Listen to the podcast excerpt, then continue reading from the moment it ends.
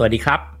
คุณกำลังฟัง Have a nice day เริ่มต้นวันด้วยเรื่องดีๆ กับผมนิ้วกลมสราวุธเฮงสวัสด์เพราะเรื่องดีๆ จะสร้างชีวิตที่ดีได้ทุกวันนะครับ ขอบคุณมากนะครับที่ตื่นเช้ากันขึ้นมา ผมเห็นหลายๆ คนก็ทักทาย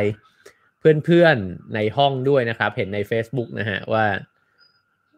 ส่งพลังงานดีๆ ให้กันนะฮะตอนเช้า ขอบคุณมากเลยครับ เป็นการตื่นเช้าที่สดใสนะครับ แล้วก็มีพลัง เพราะว่า เวลาตื่นมาตั้งแต่ผมทำ Have a nice day เนี่ยผมก็รู้สึกว่าหลังจากที่ตื่นขึ้นมานะครับ ก็รู้สึกรู้สึกมีพลังนะฮะเพราะว่าทำเสร็จเนี่ยแม้ว่าจะใช้พลังงานไปส่วนหนึ่งนะฮะแต่ว่าก็จะรู้สึกดีว่าเออเหมือนได้ตื่นมาทำอะไรที่ที่มีประโยชน์แล้วก็ก็มีสาระนะครับ ได้แลกเปลี่ยนนะครับกับเพื่อนๆพี่น้องที่ฟังอยู่ด้วยนะครับแต่ยิ่งพอมี Clubhouse ก็หลายครั้งก็ได้รับ ความรู้ดีๆนะครับ แง่คิดดีๆ จากคนที่มาร่วมแชร์ด้วยนะฮะเพราะฉะนั้นก็เลยรู้สึกว่าเออตื่นเช้ามาแล้วเป็นหนึ่งเดือนนะฮะที่ผ่านมาเป็นเช้าที่ที่ดีสำหรับผมนะครับ แล้วก็ทำให้ทั้งวันหลังจากนั้นมันก็มันก็มีพลังดีนะครับ ก็วันนี้นะฮะเราจะมาต่อกันที่หนังสือเล่มเดิมของเมื่อวานนะครับ ก็คือ 12 rules for life นะฮะของจอแดนปีเตอร์สันนะครับ ก็ ตั้งใจว่าอาทิตย์นี้ทั้งอาทิตย์ถ้าไม่มีอะไรที่มาเปลี่ยนแปลงนะครับ ก็คงจะเล่าหนังสือเล่มนี้ทั้งสัปดาห์เลยนะฮะตั้งแต่เมื่อวานบทที่ 8 นะครับ วันนี้บทที่ 9 แล้วก็ 10 11 12 เพราะฉะนั้นวันศุกร์ก็จะครบทั้ง 12 กฎนะฮะที่ใช้ได้ตลอดชีวิตนี้นะฮะก็ก็จะครบซีรีส์นี้ไปนะครับ แล้วก็อาจจะเปิด เริ่มต้นซีรีส์ใหม่นะฮะเพื่อที่จะได้คุยกันในหัวข้อที่น่าสนใจถัดไปอีกนะครับ โอเคครับผมเดี๋ยวเราจะค่อยๆ เข้าสู่เนื้อหาของเราในวันนี้นะครับ ก็เช่นเคยนะฮะก็ต้องขอขอบคุณผู้สนับสนุนรายการผู้น่ารักของเรานะครับ นั่นก็คือซีวิตนั่นเองนะฮะเริ่มต้นวันด้วยสิ่งดีๆ กับซีวิตเครื่องดื่มวิตามินซีสูง 2 เท่า ดื่มทุกเช้า เติมวิตามินซีให้ร่างกายกันนะครับ จากเมื่อวานนี้นะฮะเราคุยกันถึงกฎข้อที่ 8 ไปนะครับ ซึ่งก็เป็นเรื่องของการโกหกนะฮะเราไล่ตั้งแต่ว่าทำไมเราถึงไม่ควรที่จะโกหกคนอื่นนะครับ แล้วก็ค่อยๆไล่เรียงมานะฮะว่าผลร้ายที่มันเกิดขึ้นเนี่ยก็เพราะว่ามันก็จะสร้างนิสัยของการโกหกตัวเองด้วยนะฮะแล้วก็เราค่อยๆเห็นเหตุผลนะครับว่าเวลาที่เราโกหกตัวเองเนี่ย มันส่งผลระยะยาวกับชีวิตของเรายังไงนะครับ อย่างหนึ่งเลยเนี่ยที่มันน่าสนใจผมว่าแง่มุมที่เมื่อวานบทของเมื่อวานน่าสนใจก็คือว่า เวลาที่เราโกหกตัวเองต่อเนื่องเนี่ยนะครับ มันก็ทำให้เราออกนอกนอกลู่นอกทางไปจากชีวิตที่เราตั้งใจไว้ใช่ไหมครับ ผมคิดว่าเมื่อเรารู้แล้วเนี่ยแล้วค่อยๆ เริ่มสร้างนิสัยใหม่นะครับ ในการที่จะซื่อสัตย์กับตัวเองมากขึ้น เราก็จะ เห็นชัดมากขึ้นนะฮะว่าเรามีความต้องการอะไร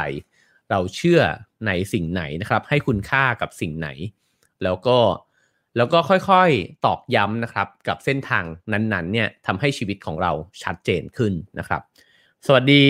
เพื่อนๆผู้ฟังนะฮะใน Clubhouse ทุกท่านด้วยนะครับ รวมถึงพี่ๆทั้งหลายที่เข้ามาฟังด้วยนะครับ วันนี้เราจะ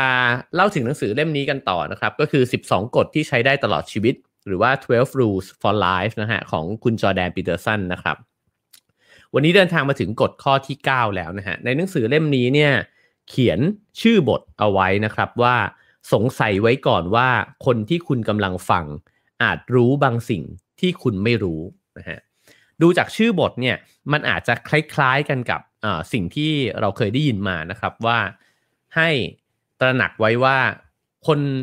ทั้งหมดเนี้ยนะฮะก็คือคนอื่นๆเนี่ยเขาก็รู้ในบางอย่างที่เราไม่รู้ด้วยกันทั้งนั้นนะครับ แต่ผมว่าจอแดนบิเดอร์สันเล่าถึงเรื่องนี้ได้อย่างลึกซึ้งแล้วก็น่าคิดมากนะครับ สุดท้ายเนี่ยมันจะเชื่อมโยงไปถึงเรื่องของการที่เราสามารถหาสติปัญญาจากคนอื่นได้นะครับ และมันไม่ได้หมายความว่าเราไปดูดเอาความรู้ที่เขามีเนี่ยมาอยู่ในตัวเราเท่านั้นด้วยนะครับ แต่มันยังหมายถึงการที่ เวลาที่เราฟังใครสักคนหนึ่งเนี่ยอย่างแท้จริงเนี่ยตัวเราเองเนี่ยจะมีปัญญาใหม่เนี่ยปรากฏขึ้นนะครับผุดขึ้นมาเนี่ยในตัวเราเองด้วยนะฮะวันนี้เราจะคุยกันถึงเรื่องนี้กันนะครับ เปิดเรื่องมาเนี่ยเขาเริ่มต้นเล่าเรื่องนะฮะจากวิชาชีพของเขาก่อน ก็คือจอแดนปีเตอร์สันเนี่ยเป็นนักจิตบำบัดนะฮะคือเขาก็เรียนมาทางด้านจิตวิทยา เพราะฉะนั้นเนี่ยหน้าที่การงานของเขาเนี่ย ส่วนใหญ่เลย มันก็คือการนั่งรับฟังคนที่มาปรึกษาปัญหาสุขภาพจิตนะครับ พอเป็นแบบนั้นแล้วเนี่ยเขาก็บอกว่า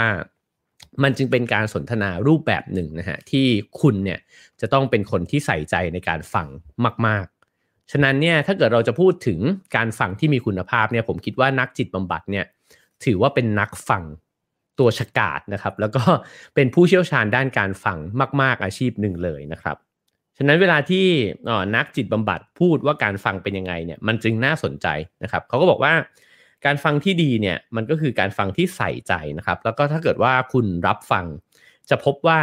สิ่งที่ได้ฟังเนี่ยมันน่าทึ่งนะฮะอันนี้น่าสนใจว่าเวลาที่เราไม่ฟังคนที่อยู่ตรงหน้าเราอะจะดูไม่ค่อยน่าสนใจ ดูไม่ค่อยมีอะไรนะฮะเพราะว่าเราเอาแต่คิดเรื่องที่เราต้องการ แต่ถ้าเกิดว่าเรา เราลองคิดนะฮะว่าคนที่อยู่ตรงหน้าก็คล้ายๆ กับหนังสือสักเล่มหนึ่ง ถ้าเรามีเจตนาแล้วว่าเราอยากอ่านหนังสือแบบไหน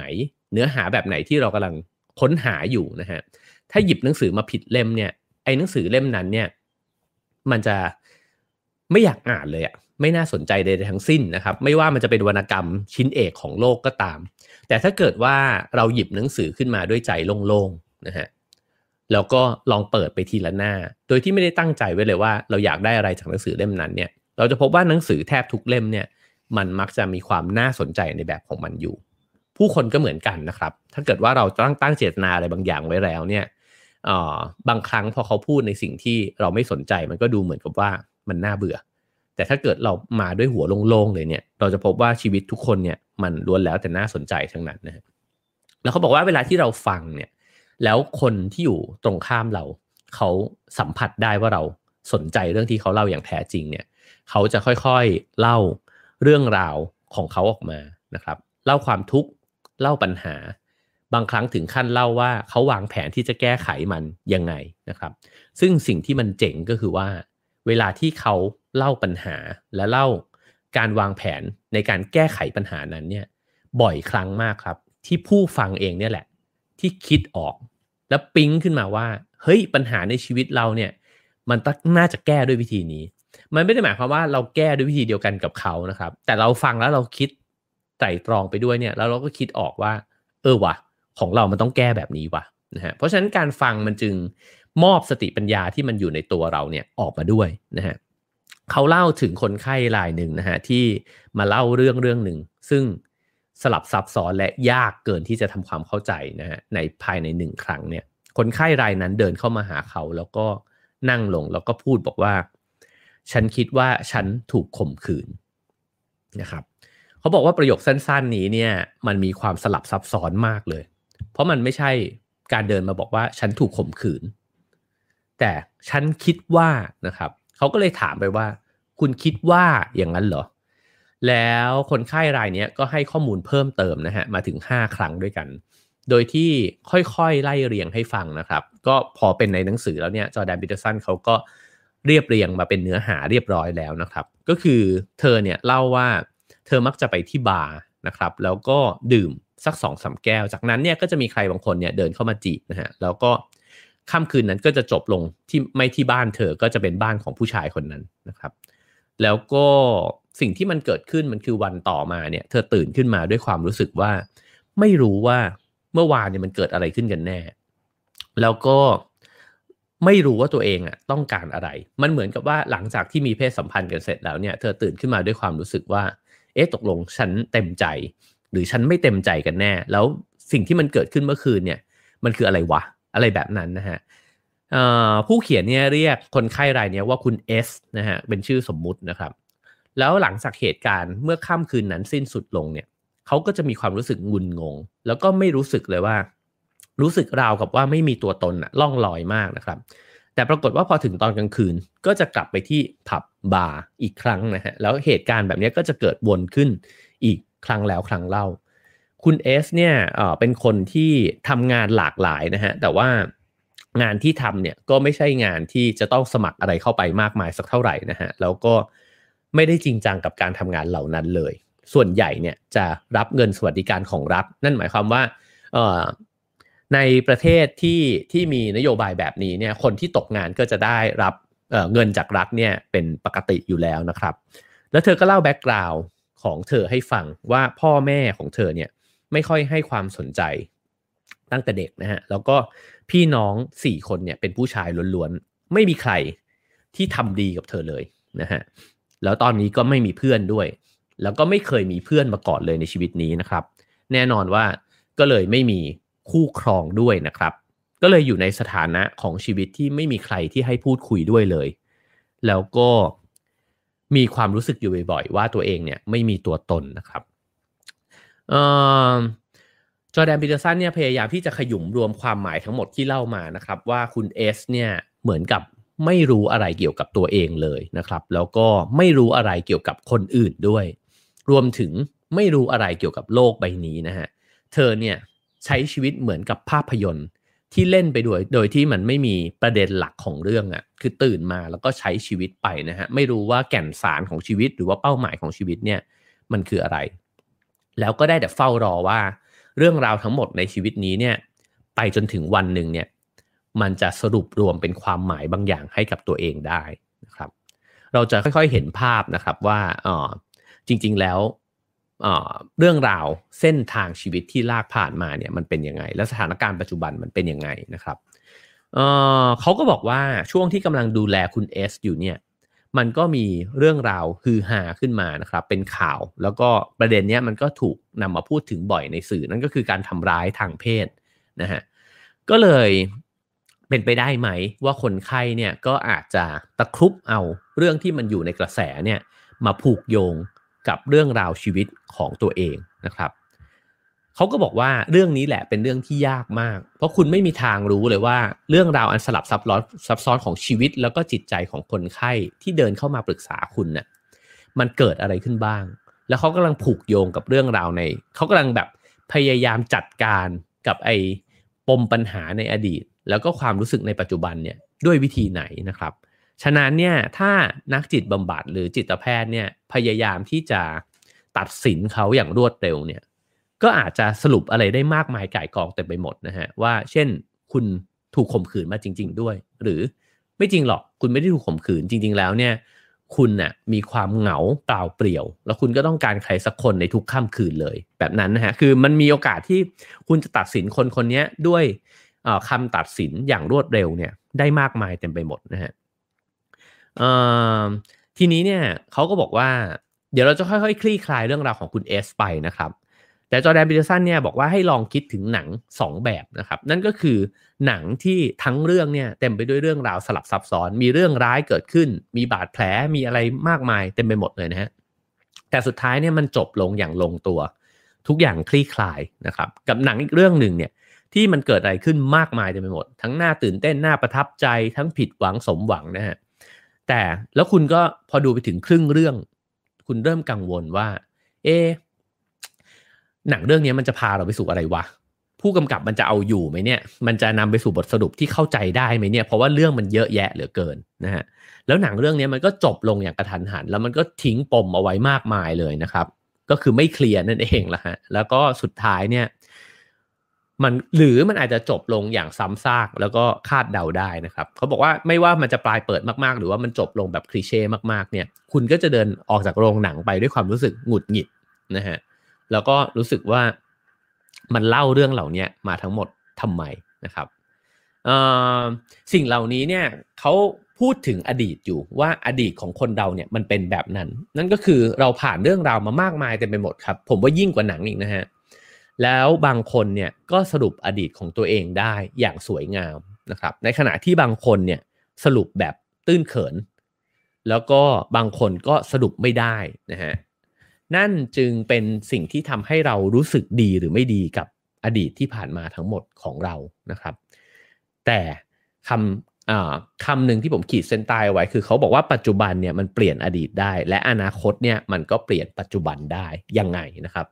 ปัจจุบันเปลี่ยนอดีตได้ยังไงก่อน เวลาที่เรานึกถึงอดีตเนี่ยนะครับเขาบอกว่าเราจะจดจำบางส่วนอันนี้แน่นอนอยู่แล้วนะครับ แล้วเราก็เลือกคัดทิ้งลืมไปบางส่วนเหมือนกันนะครับ เราจะจำบางสิ่งที่มันเกิดขึ้นได้อย่างชัดเจน แล้วก็จำสิ่งอื่นที่มันอาจจะสำคัญพอๆกันนะฮะไม่ได้ตั้งใจละเหมือนแบบเหมือนเราเลือกจำนะครับ ทั้งๆทที่ไอสิ่งที่มันสำคัญพอๆกันเนี่ย เรากลับเลือกที่จะไม่จำเช่นนะฮะสมมุติว่าถ้ามันมีอดีตในวัยเด็กว่า เราเคยได้รับสิ่งที่ดีมากๆจากแม่นะครับ หรือเราเคยได้รับประสบการณ์ที่แย่มากๆจากแม่เรานะครับ เราอาจจะเลือกจำว่าแม่เนี่ยให้ประสบการณ์ที่แย่มากๆกับเรา แล้วก็ไม่ได้จำเรื่องที่แม่ให้ประสบการณ์ดีๆ กับเรา แบบนั้นเนี่ยก็เกิดขึ้นอยู่บ่อยๆนะครับ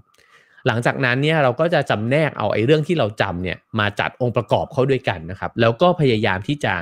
สรุปรวมอะไรบางอย่างตามอำเภอใจนะฮะเพราะฉะนั้นเนี่ยชีวิตที่ผ่านมาทั้งหมดของเราเนี่ยมักจะถูกสรุปด้วยข้อสรุปของเราเอง แล้วถ้าเกิดว่าเราไปกรุ๊ปเอาเรื่องที่มันแย่เข้าด้วยกันเนี่ยเราก็จะจดจำอดีตของเราว่ามันเต็มไปด้วยเรื่องที่ย่ำแย่เต็มไปหมดนะครับ ถ้าใครบางคนเนี่ยไปรวบรวมเรื่องราวในอดีตนะครับ แล้วก็จดจำด้านที่มันดีงามสดใสเนี่ยก็บางคนก็จะเห็นว่าอดีตของตัวเองเนี่ยมีเรื่องที่สดใสมากกว่านะครับ แล้วเรื่องเหล่านี้มันสลับซับซ้อนมากๆนะครับ เขาบอกว่าเรื่องที่เป็นเหตุการณ์ที่ทำลายคนคนหนึ่ง มันก็อาจจะเป็นเรื่องเฉยๆสำหรับอีกคนหนึ่งก็ได้ อันนี้ซับซ้อนมากครับ เพราะว่ามันเป็นเรื่องตั้งแต่เราเกิดมาเลยก็ได้นะครับ ว่ายีนแต่ละคนมันแสดงออกแล้วก็รับรู้กับเรื่องอที่ดีเลวเนี่ยแตกต่างกัน ฉะนั้นเนี่ยเขาบอกว่ากระทั่งการล่วงละเมิดทางเพศที่พบในเด็กบ่อยๆเนี่ยนะครับ ก็อาจจะมีผลร้ายมาก ๆเลยกับเด็กบางคน ในขณะที่อาจจะไม่ได้ทำให้อนาคตของเด็กบางคนเนี่ยย่ำแย่ขนาดนั้นนะฮะก็เป็นไปได้ด้วยเช่นกัน ทีนี้เนี่ยเขาก็เลยบอกว่าเวลาเราพูดถึงความทรงจำเนี่ยความจำเนี่ยมันไม่ใช่การบรรยายอดีตแบบวัตถุวิสัย วัตถุวิสัยก็คือการมองสิ่งใดสิ่งหนึ่งโดยที่ไร้อคตินะฮะก็คือเวลาเราพูดถึงความทรงจำ เราไม่เคยบรรยายอดีตตัวเองโดยไร้อคตินะครับ มันไม่บวกก็ลบเกินไปกว่าความเป็นจริงเสมอนะครับ แล้วมันก็ถูกคัดสรรมาเนี่ยอย่างใดอย่างหนึ่งเสมอ ถ้ามีวิดีโอบันทึกชีวิตของเราไว้ตั้งแต่เด็กจนกระทั่งจนถึงตอนนี้เนี่ยมันจะแฟร์กว่า มันจะยุติธรรมกับชีวิตเราเนี่ยมากกว่าที่เราตีความเสมอนะครับเอ่อฉะนั้นเนี่ยเขาก็เลยบอกว่าเราจึงควรใช้ประโยชน์หรือว่าใช้ฟังก์ชันของอดีตให้มันถูกต้องนะฮะ เพราะว่าไอ้ความทรงจำเนี่ยมันคือเครื่องนำทางของอดีตไปสู่อนาคต คือเวลาเราพูดถึงความทรงจำเรามักจะนึกถึงว่ามันคืออการยืนยันอดีตสู่ปัจจุบันใช่ไหมฮะว่าเวลาที่เราย้อนกลับไปถึงว่า เอ้ย เราเคยเติบโตมายังไงตอนเด็กเป็นยังไง มัธยมเป็นยังไง มหาวิทยาลัยเป็นยังไงเนี่ย เราพูดถึงความทรงจำในแง่ของการที่ อธิบายตัวเองว่าอดีตของฉันเป็นยังไง ปัจจุบันฉันจึงเป็นแบบนี้ เราอธิบายตัวเองแบบนี้อยู่บ่อยๆนะครับ แต่จอแดนบิเตอร์สันเนี่ยแนะนำว่าไม่ใช่นะหน้าที่ของความทรงจำมันคือ เครื่องนำทางจากอดีตให้เราเข้าใจอดีตครับ เพื่อที่จะวางแผนอนาคตของเราเนี่ยให้มันเปลี่ยนแปลงไปมากกว่านะครับ ฉะนั้นการทำความเข้าใจอดีตจึงมีไว้เพื่อทำให้อนาคตเนี่ยมันดีขึ้น ไม่ใช่ให้รู้สึกแย่กับปัจจุบันนะครับ เขาบอกว่าหากคุณจำได้ว่าเรื่องไม่ดีบางอย่างเนี่ยได้เกิดขึ้น แล้วคุณเดาได้ว่าเพราะอะไรนะฮะคุณก็จะหาทางหลีกเลี่ยงไม่ให้สิ่งไม่ดีนั้นเนี่ยเกิดขึ้นได้อีก นั่นคือเป้าหมายของความทรงจำเรารื้ออดีตขึ้นมาดู เพื่อเช็คว่าอะไรมันเกิดขึ้น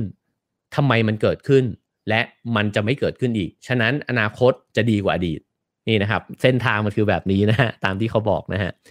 แต่เราทำแบบนั้นอยู่หรือเปล่านะครับ เพราะฉะนั้นเนี่ย จึงไม่ใช่เวลาพูดถึงอดีตจึงไม่ใช่การพูดถึงเพียงเพื่อจดจำอดีต หรือเรื่องราวที่เกิดขึ้นครับ แต่ว่าเพื่อที่จะหยุดสิ่งบ้าๆที่มันเคยเกิดขึ้นในแบบเดียวกันเนี่ยไม่ให้มันเกิดขึ้นอีกแล้วนะครับ เพราะฉะนั้นนี่ผมว่าอันนี้เป็นแกนหลักของเรื่องราวที่เราจะคุยกันในวันนี้นะครับ ว่าเราจะใช้อดีตเนี่ยยังไงให้อนาคตเราดีขึ้นได้นะครับ ทีนี้อพอเขาเล่าถึงเรื่องการบำบัดจิตใช่ไหมฮะก็เเรามักจะคิดว่าเวลาที่เราปรึกษาใครเนี่ย เรามองเห็นผู้วิเศษอะอยากได้เมนทอร์นะครับ อยากได้พี่ผู้รู้ อยากได้ผู้เชี่ยวชาญเนี่ย แล้วเราคิดว่าคำตอบอยู่ในปากเขา หลายครั้งครับที่ประสบการณ์ของคนคนที่ประสบการณ์สูงกว่าเนี่ย ให้คำตอบกับเราได้ แต่ก็ไม่ใช่ทุกครั้ง แล้วก็บ่อยครั้งที่คำตอบเกิดจากการสนทนากัน แล้วเราคิดคำตอบของตัวเองขึ้นมาได้นะครับ เพราะฉะนั้นเนี่ยจอแดนบิลสันเลยบอกว่า สิ่งที่มันควรให้ความสำคัญด้วยเนี่ยก็คือการหาคำตอบที่มันเกิดขึ้นจากตัวคุณเองนะครับคำตอบที่ผุดปรากฏขึ้นมาในตัวเราเนี่ยแล้วเราจะเกิดไอ้คำตอบแบบนี้ขึ้นได้ไง เราต้องการผู้ฟังที่มีสกิลสูงมาก แล้วก็เป็นผู้ฟังที่ที่ดีมากๆนะครับเขาก็บอกว่าเวลาสำหรับนักจิตบำบัดเนี่ยบางครั้งเนี่ยอ๋อมันเผลอไปเล่นบทบาทของเทวดามาโปรดนะฮะก็คือถ้าเกิด พอฟังแล้วเนี่ยก็พยายามที่จะตัดสินปัญหาของคนคนไข้คนนั้นนะครับ แล้วก็อาจจะบอกว่าเออคุณเป็นอะไรอยู่อธิบายสิ่งเหล่านั้นนะครับ แต่จริง ๆ แล้วเนี่ยถ้าไม่อยากทำนะอ่าทำบทบาทนั้นนะ่ะ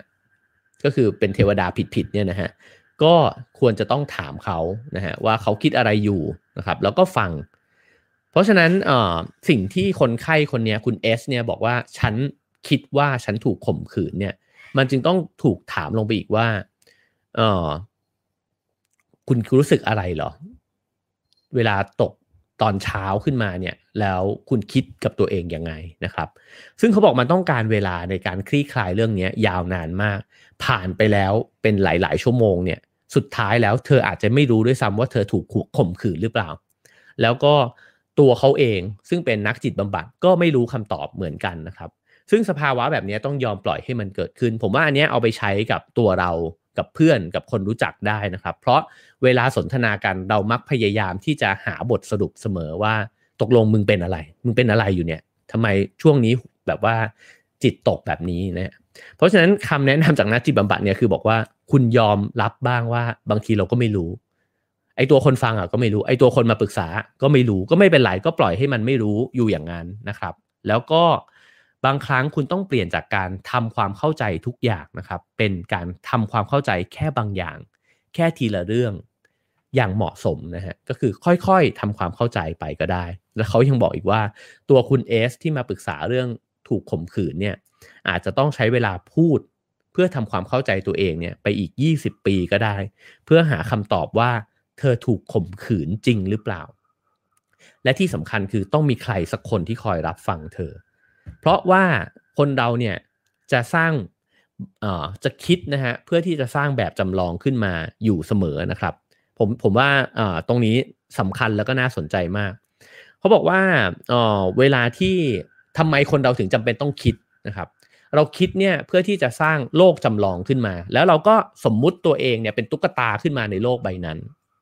แล้วก็ลองทดลองดูครับว่าถ้าเราทำแบบนั้นตามที่เราคิดเนี่ยผลลัพธ์มันจะออกมาเป็นอะไรได้บ้าง 1 2 3 4 5 6 7นะฮะแล้วเราก็เห็นว่าเอ้ยมันมีทางเลือกที่โง่กับทางเลือกที่ฉลาดนะครับเพราะฉะนั้นเวลาที่โง่เนี่ยไอตัวอวตารของเราเนี่ยที่มันอยู่ในโลกสมมุติใบนั้นเนี่ยสมมุติถ้ามันตัดสินใจผิด มันอาจจะต้องอ่ามันอาจจะต้องอาจจะถึงขั้นจบชีวิตไป มันอาจจะต้องถูกไล่ออกจากโรงเรียน มันอาจจะต้องเลิกกับคนรักของตัวเองแบบนั้นนะฮะ สิ่งเหล่านั้นเนี่ยมันจะได้ไม่ต้องเกิดขึ้นจริงนะครับ แล้วเขาบอกว่าทุกครั้งที่มันเกิดกระบวนการคิดขึ้นเนี่ยอวตารแบบนี้มันเกิดขึ้นในโลกโลกจำลองของเราเสมอ แล้วเราเราสร้างโลกใบนั้นขึ้นมา ก็เพื่อที่เราจะเรียนรู้นะฮะผ่านกระบวนการคิด นั่นจึงเป็นข้อได้เปรียบของมนุษย์ที่สามารถคิดได้ คือเราสามารถคิดถึงสิ่งที่ไม่จำเป็นต้องเกิดขึ้นจริงได้ เพื่อที่มันจะได้ไม่ต้องเกิดขึ้นจริงในทางลบนะฮะ ตัวอย่างง่ายๆ เช่นเขาบอกว่าเด็กสองคนมองไปที่หลังคา แล้วไอ้เด็กคนที่เด็กกว่าเนี่ยก็พูดบอกว่า เอ้ย เราขึ้นไปปีนหลังคากันดีกว่า น่าสนุกดี ไอ้เจ้าคนพี่เนี่ยก็คานขึ้นมาแล้วก็บอกว่า เฮ้ย งี่เง่าน่ะ จะบ้าเหรอ นี่ถ้าตกลงมาจากหลังคาเนี่ยจะเป็นยังไง แล้วนี่ถ้าพ่อรู้นะ โดนด่าตายเลย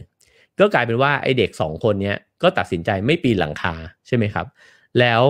ข้อสรุปเนี่ยมันก็คือ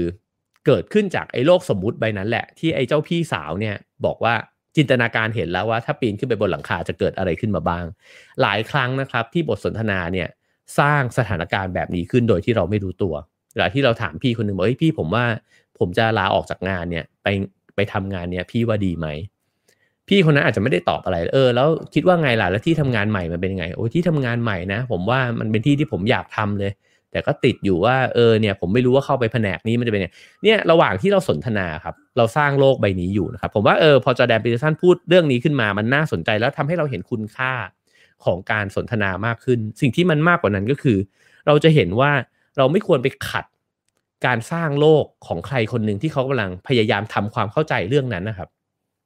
เช่นสมมุติคนคนหนึ่งกำลังปรึกษาเรื่องบางอย่างแล้วเราบอก เราไปสร้างโลกเราไปสร้างโลกทับโลกใบนั้นนะ หรือทำลายไอ้ภาพของเขาทิ้งหมดเลยทำให้เขาคิดสับสนขึ้นไปอีกนะครับ เพราะฉะนั้นวันนี้เรื่องที่เราคุยกันเนี่ยจึงเป็นไปได้ทั้งสองมุมเลย คือมุมเวลาที่เราเนี่ย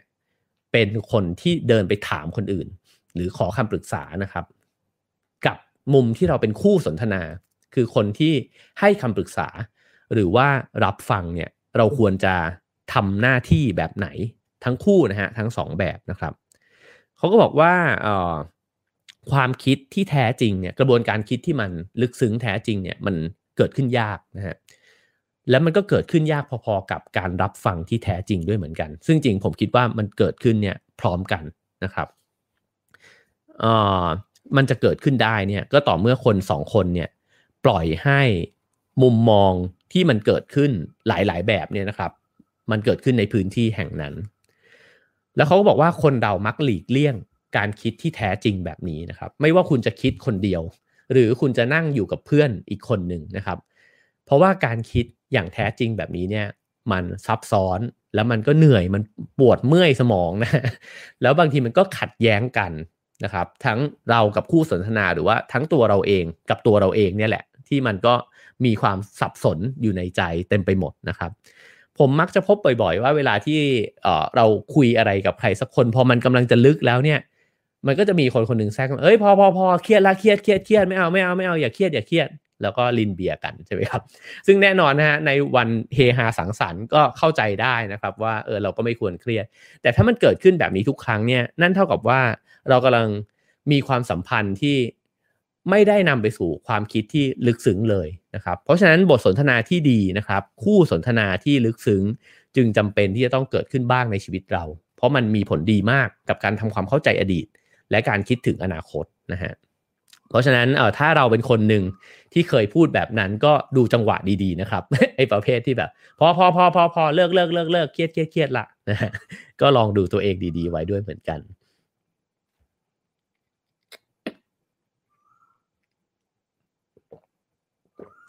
เขาบอกว่าเอ่อที่มันเหนื่อยนะฮะเวลาที่เราคิดเนี่ยก็เพราะว่าความคิดทุกความคิดอะ มันอยากมีตัวตนอยู่ มันไม่ยอมผิดง่าย ๆ นะฮะ แม้เราจะถกเถียงตัวเองในหัวในในใจตัวเองเนี่ย ไอ้ทุกความคิดเนี่ยมันก็ต่อสู้เพื่อให้มันมีชีวิตรอดต่อไปนะครับ มันอาจจะเกิดขึ้นลึกๆในใจเรา และถ้าเราไม่พูดมันออกมาเนี่ย มันก็จะยังอยู่ตรงนั้นนะฮะ แต่ถ้าเกิดว่าเรามีคนที่เขาตั้งใจฟังเรา แล้วเราก็ได้พูดสิ่งนั้นออกมาเนี่ย เขาบอกว่าไอ้ปีศาจตัวเนี้ย มันจะค่อยๆ เผยร่างมันออกมาในโลกความเป็นจริง เราจะเห็นมันชัดขึ้นนะครับ แล้วเราก็จะค่อยรู้แล้วว่า โอ้ มันเป็นความคิดที่ดีหรือว่ามันมีปัญหาอะไรซ่อนอยู่ในตัวปีศาจนั้นนะฮะซึ่งถ้าเราไม่ไม่พูดออกมา แล้วก็ไม่มีใครอนุญาตให้เราพูดไอ้ปัญหาเนี้ยหรือปมในใจเนี้ยออกมาเนี่ย มันจะฝังร่างอยู่ในตัวเรานะครับ แล้วก็กลายร่างเป็นความทรมานเจ็บปวดนะฮะ แล้วก็อาจจะกลายเป็นความคิดลบกลายเป็นอารมณ์ที่แย่นะครับนำไปสู่อาการเจ็บป่วยทางจิตใจของเราก็เป็นไปได้นะครับ ฉะนั้นเนี่ยอ๋อถ้าเกิดว่าเราเป็นคนคิดไม่เก่งเลยนะครับ ไม่ถนัดที่จะเป็นคนสองคนในเวลาเดียวกันนะครับ เราก็จำเป็นจะต้องเป็นผู้พูด และแน่นอนว่าเราต้องหาคนที่จะมารับฟังเรา ถ้าจะให้ดีที่สุดเลยไอ้คนรับฟังนั้นเนี่ยอาจจะต้องมีสอง สองบุคลิกในตัวนะครับ หรือถ้าคนคนนั้นไม่มีเนี่ยก็ต้องมีพระเดชคนหนึ่งพระคุณคนหนึ่งนั่นก็คือมีฝ่ายสนับสนุนนะครับ แล้วก็มีฝ่ายค้านนะฮะถ้าเกิดเราเจอคนค้านตลอดก็จะคิดไปไหนไม่ได้นะครับ ถ้าเจอคนสนับสนุนตลอดก็จะไม่ค่อยไม่ค่อยรอบคอบสักเท่าไหร่นะครับ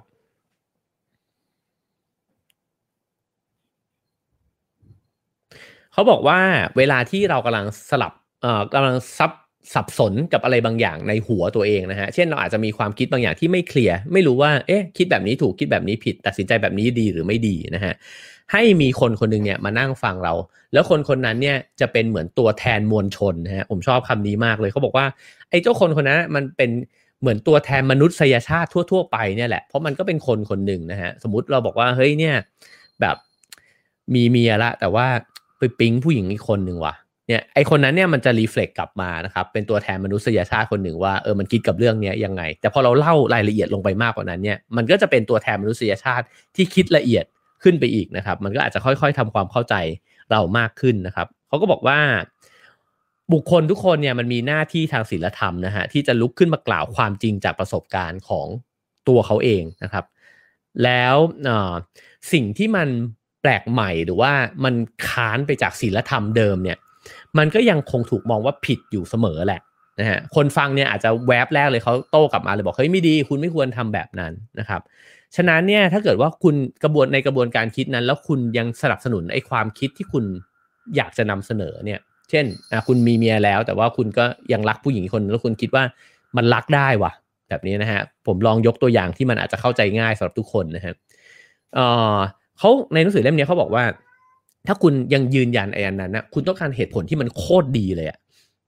หรือเป็นเหตุผลถึงขั้นยอดเยี่ยมเลยอะที่มันจะเอาชนะไอ้ข้อคิดเห็นที่ขัดแย้งของมวลชนเนี่ยไปได้นะฮะก็คือเพื่อนคุณเนี่ยถ้าเขาบอกคุณบอกเฮ้ยไม่ไม่จริง มึงไม่ควรทำแบบนั้นทำแบบนั้นมันไม่ดีเนี่ย คุณจะค่อยๆคคิดนะฮะสุดท้ายถ้าคุณแพ้ก็แปลว่ามันไม่ดีจริง ๆ แต่ถ้าคุณมีเหตุผลที่มันน่าเชื่อจริง ๆ ที่มันดีพอเนี่ยมันต้องโคตรดีเลยนะฮะ สิ่งที่เล่าเล่าให้ฟังก็คือว่า นั่นแปลว่ามันดีมากเวลาที่เรากำลังปรึกษาใครสักคนที่เขารับฟังเรา แล้วก็ให้ฟีดแบ็กอย่างแท้จริง มันจะทำให้เราไม่พลาดทำในสิ่งที่ไม่ควรทำและมันจะทำให้เรารีดเค้นเหตุผลทั้งหมดเท่าที่เราจะคิดออกออกมาได้นะครับ แล้วสุดท้ายถ้าเรารีดเค้นเหตุผลที่มันดีมากพอจริง ๆ แล้วเราเชื่อจริง ๆ เนี่ย เราก็จะได้ทำในสิ่งที่เราอาจจะ อาจจะรู้สึกว่ากูคิดมาดีแล้วนะครับ ซึ่งในวงเล็บว่าไม่รู้ว่าดีจริงหรือเปล่านะฮะสำหรับคนอื่นด้วยนะครับแต่สิ่งนี้นี่เองแหละที่เขาบอกว่ามันทำให้เราไม่ออกนอกลู่นอกทางไปนะครับ แล้วก็ไม่ได้ผิดพลาดอะไรง่าย ๆ เพราะว่าเวลาที่ออกนอกลู่นอกทางไปเนี่ย สิ่งที่มันอยู่นอกเส้นทางมันคือทะเลทรายนะครับ แล้วก็มันจะเต็มไปด้วยโจรและอสุรกายก็คือคุณจะพบกับความ ความน่ากลัวเต็มไปหมด ถ้าคุณไม่ได้ปรึกษาใครสักคนหนึ่งนะฮะเพราะฉะนั้นเนี่ยเขาก็บอกว่าให้พูดให้ฉลาดนะฮะคราวนี้มาถึงเรื่องของคนที่ฝั่งที่เป็นคนรับฟังบ้างนะครับ คนที่รับฟังเนี่ยก็จะสะท้อนนะฮะเป็นคนสะท้อนไอ้เจ้าคนคนนั้นเนี่ยให้เขามองเห็นตัวเองนะครับ เราจะทำแบบนั้นได้ยังไง ถ้าเพื่อนของเราเนี่ยมาพูดกับเราแล้วเราอยากเราอยากให้เขาส่องกระจกให้เห็นตัวเองให้ได้มากที่สุดนะฮะ เขาบอกว่าวิธีที่ง่ายที่สุดคือปล่อยให้ไอ้คนคนนั้นนะพูดให้มากที่สุด และนั่นเป็นสิ่งเดียวกับที่ฟรอยแนะนำนะฮะซิกมุนฟรอยเนี่ยเขาใช้วิธีให้คนไข้เนี่ยนอนลง แล้วตาเนี่ยมองไปที่เพดาน แล้วปล่อยความคิดให้ล่องลอย ถ้าความคิดอะไรเข้ามานะฮะแล่นเข้ามาในหัวเนี่ยเป็นความคิดแรกก็ให้พูดออกมานะครับแล้วก็เล่าให้ฟังเล่าอย่างผ่อนคลายและเป็นอิสระเล่าไปเรื่อยๆเลยนะครับ สิ่งหนึ่งที่ฟลอยเนี่ยให้คนไข้มองเพดานก็เพราะว่าเขาบอกว่าเขาไม่อยากให้ตัวเขาเองเนี่ยไปสอดแทรก รบกวนความคิดของคนเล่าแม้แต่นิดเดียว แม้แต่การจ้องหน้ากัน ฉะนั้นฟลอยก็เลยหลีกเลี่ยงการที่พยายามให้คนไข้ต้องมานั่งประจันหน้ากันนะครับ อ่าถ้าถ้าเราทำตามที่ฟรอยบอกเลยนี่ก็คือเพื่อนเพื่อนเราต้องนอนเล่านะฮะซึ่งจริง ๆ มันอาจจะยากอยู่ เพราะว่าอ่าในมุมของนักจิตบำบัดเนี่ยเขาบอกว่าแม้เราไม่พูดอะไรเลย แต่แววตาของเราที่ตกกระจายตื่นเต้น กับเรื่องที่คนคนนั้นเล่าเนี่ยมันมีผลกับสิ่งที่เขาเล่าด้วยเช่นกัน ผมคิดว่าเราไม่จำเป็นจะต้องเป็นถึงขั้นนักจิตบำบัดหรือว่า จะต้องทำตามที่ฟรอยบอกนะฮะแต่ว่าการเป็นผู้ฟังที่ดีนั่นหมายความว่าถ้า การสอดสอดแทรกบทสนทนา แล้วก็พยายามที่จะควบคุมบทสนทนานั้นเนี่ยมันก็จะกลายเป็นว่าไอ้กระจกที่จะสะท้อนให้คนคนนั้นมองตัวเองเนี่ยมันมันบิดเบี้ยวไปจากเดิมได้นะครับ เพราะฉะนั้นอย่างน้อยที่สุดในช่วงเวลาแรกเนี่ยก็ต้องให้เขาคายทุกสิ่งทุกอย่างออกมาให้มากที่สุด และนั่นเป็นกระบวนการที่เขาเองได้คิดเยอะมาก ๆนะครับ ซึ่ง ในหนังสือเล่มนี้เขาก็บอกด้วยว่าระหว่างที่ไอกระบวนการนั้นเนี่ยมันเกิดขึ้นกับคนคนนั้นเนี่ยตัวเราเองเนี่ยระหว่างที่ฟังอย่างลึกซึ้งอะ่ะเราก็คิดไปด้วยเหมือนกันนะครับอะลองดูตัวอย่างนะครับ ซึ่งจะทำให้เราเข้าใจเรื่องนี้ได้ง่ายขึ้น เขาบอกว่าคนไข้คนหนึ่งเนี่ยนั่งลงแล้วก็พูดกับเขาบอกว่า ผมเกลียดภรรยาของผมนะฮะซึ่งออตอนที่เขาพูดออกมาเนี่ย สายตาของจอแดนเบเดอร์สันเนี่ยก็ตกกระจายนะฮะแล้วเขาก็บอกคนไข้เนี่ยก็สัมผัสได้ว่าตกใจแล้วตัวเขาเองก็ตกใจที่พูดคำนั้นออกมา มันมันก็ผ่านกระบวนการบำบัดนะฮะแล้วก็ถึงจะพูดคำนี้ออกมาได้ว่าผมเกลียดภรรยาของผมนะฮะแล้วหลังจากนั้นเขาก็ค่อยๆคลี่คลายบอกว่าเอ้ยเดี๋ยวก่อนผมคิดว่าผมขอถอนคำพูดดีกว่า เมื่อกี้มันแรงเกินไปนะครับเขาก็เพิ่มคำเข้าไปว่าบางครั้งเนี่ยผมเกลียดภรรยาของผม ผมเกลียดเธอเวลาที่เธอบอกว่า เธอไม่บอกว่าเธอต้องการอะไรนะครับ แล้วแม่ผมเนี่ยก็มักจะทำแบบเนี้ยตลอดเวลาเลย มันทำให้พ่อผมเนี่ยแทบจะเป็นบ้านะฮะแล้วมันก็ทำให้พวกเราทุกคนเนี่ยแทบจะเป็นบ้า ถ้าพูดกันตรงๆเนี่ยมันทำให้แม่เองเนี่ยก็เป็นบ้าด้วยนะฮะแล้วก็เล่าถึงแม่ตัวเองว่า เธอเป็นคนน่ารัก แต่ว่าก็โกรธอยู่ตลอดเวลานะครับ แล้วก็ยังพูดว่าแต่อย่างน้อยเนี่ยภรรยาของผมเนี่ยก็ไม่ได้แย่เท่ากับแม่ของผม แล้วก็เล่าเรื่องแบบนี้สลับกันไปเรื่อยๆ เล่าเรื่องระหว่างภรรยาตัวเองกับแม่เนี่ยสลับไปเรื่อยๆ จอแดนเบเดสันเลยบอกว่าเขาสามารถวิเคราะห์อาการนี้ได้ว่าคนไข้ของเขาเนี่ยล้มเหลวที่จะแยกตัวภรรยาเนี่ยออกจากแม่ คือเอาภาพสองคนนี้ไปวางซ้อนทับกันมาโดยตลอดนะครับ แล้วตัวเขาเองก็ถูกจิตวิญญาณของพ่อเนี่ยครอบคลุมไว้โดยไม่รู้ตัว คือเขารับบทบาทพ่อ แล้วก็สมมุติเมียเนี่ยเป็นแม่ แล้วก็เห็นสิ่งที่เคยเกิดขึ้นในชีวิตของตัวเองเนี่ย ซ้ำอีกครั้งหนึ่งในตอนที่โตแล้วนะฮะแล้วหลังจากที่เขาพูดสิ่งเหล่านี้ออกมาทั้งหมดเนี่ยเขาก็เริ่มค่อยๆเห็นตัวเองว่าอ๋อนี่เขาเห็นเมียเป็นแม่นี่หว่า แล้วเห็นตัวเองเป็นพ่อนะครับ การที่สิ่งที่มันเกิดขึ้นเนี่ยก็คือตัวนักจิตบำบัดเนี่ยก็เพียงแค่นั่งอยู่ตรงนั้นแล้วให้ความร่วมมือนะครับ แล้วก็คอยดูว่ามันเกิดอะไรขึ้นภายในบ้าง ตัวผู้ที่พูดเองเนี่ยก็ค่อยๆที่จะสังเกตเห็นตัวเองเหมือนส่องกระจกจริง ๆนะครับ ฉะนั้นเนี่ยเขาก็เลยบอกว่า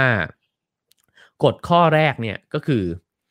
เมื่อความเมื่อบางทีเนี่ยคนไข้จะพูดบางสิ่งนะครับ แล้วก็ความคิดบางอย่างเนี่ยมันจะเกิดขึ้นกับตัวเขานะฮะถ้าเราสมมุติเราเป็นเพื่อนเนี่ยก็เพื่อนอาจจะพูดบางอย่างกับเราแล้ว เราอาจจะคิดบางอย่างเกิดขึ้นในตัวเรานะครับเขาก็บอกว่าเออถ้าเกิดเรา วิเคราะห์เลย แล้วก็เล่าความคิดของเราเนี่ยให้เขาฟังนะครับ ก็อาจจะทำได้ แต่มันต้องมีวิธีนะครับว่าเราจะมีวิธียังไงที่จะสะท้อนกลับไปเนี่ยในวิธีที่มันที่มันดีแล้วก็เอื้อต่อความคิดเขาให้มันดีขึ้นนะครับ ฉะนั้นเดี๋ยวเราจะค่อยๆ ไล่เรียงวิธีไปว่า เราสามารถที่จะ reflect กลับไปในฐานะของผู้รับฟังเนี่ยได้ยังไงบ้างนะครับ มีคนชื่อมีนักจิตบำบัดคนหนึ่งนะฮะ ชื่อคาร์ลโรเจอร์เนี่ยเขาบอกว่าคนเราส่วนมากเนี่ยมักจะฟังไม่เป็น แล้วเราก็อดไม่ได้ที่จะประเมินสิ่งที่คนอื่นเนี่ยเล่าให้เราฟัง เพราะว่าการฟังเนี่ยมันอันตรายเกินไปนะครับ เราก็คือเราต้องกล้าหาญมากเลยที่เราจะนั่งอยู่ตรงนั้น แล้วเราก็เราก็เพียงแค่ยอมรับนะฮะแล้วก็รับฟังทุกสิ่งทุกอย่างเนี่ยแล้วเขาพบว่าคนจำนวนมากไม่ได้มีความกล้าหาญนั้น ก็เลยวิเคราะห์วิจารณ์แล้วก็ตอบโต้อย่างรวดเร็วนะครับ ทีนี้เนี่ยจะมาพูดถึงกฎนะฮะในการที่ถ้าจะฟังอย่างดีนะครับเขาบอกว่าแต่ละคนเนี่ยสามารถพูดความคิดเห็นของตัวเองได้นะครับ ต่อเมื่อสามารถพูดทบทวนความคิดและความรู้สึกของฝ่ายที่ผู้พูดอยู่ก่อนหน้าเนี่ยได้อย่างถูกต้อง แล้วก็คนคนนั้นเนี่ยพอใจอะเล่าเป็นคำง่าย ๆ คือว่า ถ้าเราคุยกันอยู่แบบนี้เนี่ย แล้วคนคนนึงจะพูดแทรกอะไรขึ้นมาเนี่ย สิ่งที่ควรจะพูดก็คือ เอ้ย เมื่อกี้ที่คุณบอกมาเนี่ย ผมเข้าใจแบบนี้มันถูกต้องหรือเปล่า คุณกำลังบอกว่า เนี่ย เออ มันเกิดเรื่องราวขึ้นนะ ในครอบครัวของคุณนะ แล้วเนี่ยทุกครั้งเลย เมียคุณเนี่ยก็จะตะโกนด่าคุณแบบเนี้ย เอ๊ะผมเข้าใจถูกหรือเปล่า นะครับสิ่งนี้เนี่ยเป็นคุณค่ามหาศาลมากเลยนะครับ ผมเคยเข้าคอร์สที่เป็นวงสุนทรียสนทนา แล้วก็มีผู้นำกระบวนการที่เก่งมากๆเนี่ยแล้วเวลาคนเล่าเรื่องในชีวิตของเขาให้ฟังเนี่ยเขาสามารถขยุมรวมแล้วก็รีเฟล็กกลับไปเป็นบทสรุปแบบนี้โดยที่เขาไม่ต้องแสดงความคิดเห็นอะไรเลยนะครับ แต่ว่าตัวเราเองซึ่งเป็นคนเล่าให้ฟังเนี่ยพอรับฟังสิ่งที่เขารีเฟล็กกลับมาเนี่ยเราอ๋อทันทีเลยว่า เออว่ะเออว่ะ ที่แท้เรารู้สึกเป็นทุกข์เพราะว่าเรื่องราวนี้นี่หว่า คือคนเราไม่เห็นสิ่งนั้นนะครับ ถ้ามันไม่มีคนบอก เพราะฉะนั้นเนี่ยนี่เป็นสกิลอันหนึ่งที่สามารถที่จะฝึกกันได้ทุกคนเลยนะครับ ก็คือเวลาที่ใครคนหนึ่งพูดอะไรมายาวเหยียดเลยเนี่ยเราขยุมรวมนิดนึงแล้วก็บอกว่าเออเราเข้าใจแบบเนี้ยถูกหรือเปล่า ถ้าผิดเขาจะได้บอกครับว่าไม่ใช่ ผมไม่ได้ตั้งใจจะสื่อสารแบบนั้น เรื่องของผมไม่ใช่แบบนั้น แล้วเราจะได้ฟังต่อนะครับ ถ้าถูก เราก็จะได้ไปสู่ประเด็นต่อไป หรือถ้าถูกเราสามารถที่จะบอกได้ว่า เอ้ยถ้ามันเป็นแบบนั้น ผมขอแนะนำว่ะ ผมว่าคุณไม่น่าทำแบบนั้นว่ะ หรือ เอ้ย ผมว่าถ้าคุณทำอีกแบบมันจะเป็นแบบนี้นะครับ ซึ่งหมายความว่าไอ้คำแนะนำของเราเนี่ยมันเกิดขึ้นจากพื้นฐานที่ถูกต้องแล้วไม่ใช่มั่วเอาเองนะไม่ใช่เกิดจากเอ่อการสรุปบางอย่างแล้วก็ แล้วก็ไม่จริงตามที่เขาเล่ามาด้วยนะฮะเพราะฉะนั้นข้อแรกเลยนะฮะ